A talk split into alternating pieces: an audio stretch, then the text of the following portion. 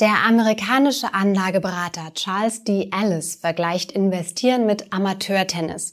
Der Spieler, der die wenigsten Fehler macht, gewinnt.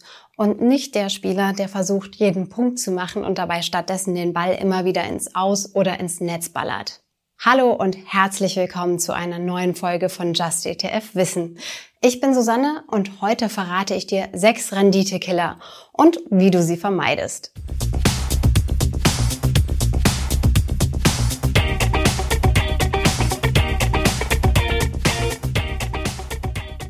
Klar, jeder macht Fehler. Aber am besten ist es, wenn man von den Fehlern anderer lernen kann. Deshalb haben wir für dich eine Was man besser nicht tun sollte Liste erstellt. Fehler Nummer eins: Versuchen, den Markt zu schlagen. Will jeder, schafft aber keiner dauerhaft. Selbst Profis, die dafür bezahlt werden, scheitern daran. Das beweist regelmäßig die SPIVA Langzeitstudie. Natürlich gibt es immer wieder Einzelne, die den Markt schlagen, aber eben nicht über mehrere Jahre hinweg. Ironischerweise führt der Versuch, besser abzuschneiden, sogar dazu, dass man unterdurchschnittliche Ergebnisse erzielt. Das liegt vor allem daran, dass Gebühren fürs Handeln die Rendite wieder zunichte machen. Deshalb investiere lieber in Fonds, die Indizes abbilden und profitiere dadurch von der Entwicklung des Marktes insgesamt. Fehler Nummer zwei. Nicht auf die Gebühren achten. Wusstest du, dass selbst kleine prozentuale Unterschiede bei den Kosten im Laufe der Zeit große negative Auswirkungen auf deine Rendite haben können?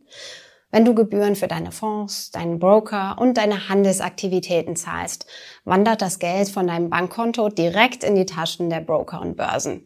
Das summiert sich ähnlich wie der Zinseszins, nur umgekehrt. Nimm dir deshalb regelmäßig Zeit, um deine Investmententscheidungen zu überprüfen. Gibt es einen billigeren ETF, der die gleiche Aufgabe in deinem Portfolio erfüllt? Einen Sparplan, bei dem du Handelsgebühren sparen kannst? Oder einen günstigeren Broker? Dafür kannst du übrigens auch gut den Sparplan und den Broker-Vergleich auf unserer Webseite justetf.com nutzen. Fehler Nummer drei, nicht richtig diversifiziert zu sein. Wenn du zum Beispiel in einen MSCI World, S&P 500 und Nasdaq 100 investiert bist, besitzt du zwar Tausende von Anteilen, aber ein Großteil davon steckt in den gleichen Unternehmen. Denn in allen drei Indizes dominieren US-amerikanische Unternehmen. Solche Klumpenrisiken solltest du vermeiden. Achte bei Aktien-ETFs beispielsweise auf unterschiedliche Regionen und Risikostrategien, bei Anleihen-ETFs auf unterschiedliche durchschnittliche Restlaufzeiten. Unser Strategieplaner unterstützt dich dabei. Ich verlinke ihn dir in der Beschreibung. Fehler Nummer vier, einem Boom hinterherlaufen und teuer kaufen. Okay, Fear of Missing Out ist ein Ding, auch bei Investoren.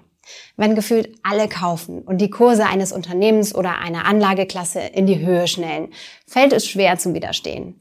Wir halten uns für dumm, während der Rest der Welt reich wird. Glauben wir jedenfalls. Bei Investitionen ist es aber genau andersherum. Sinkende Preise bedeuten Schnäppchen. Es fühlt sich vielleicht kontraintuitiv an zu kaufen, wenn die Kurse am Boden sind.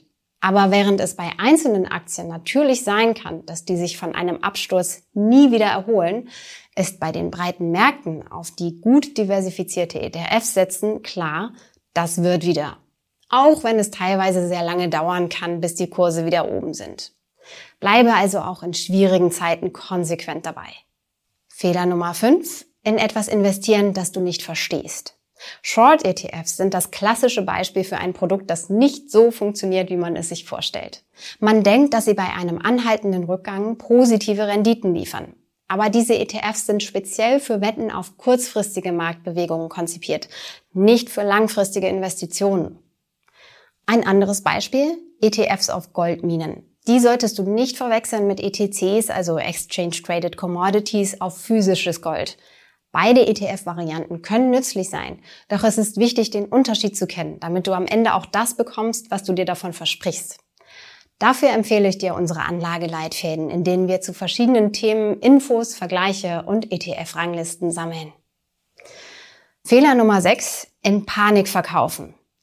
Das ist der wohl größte Fehler von allen. Wenn du während eines Crashs verkaufst, realisierst du Verluste.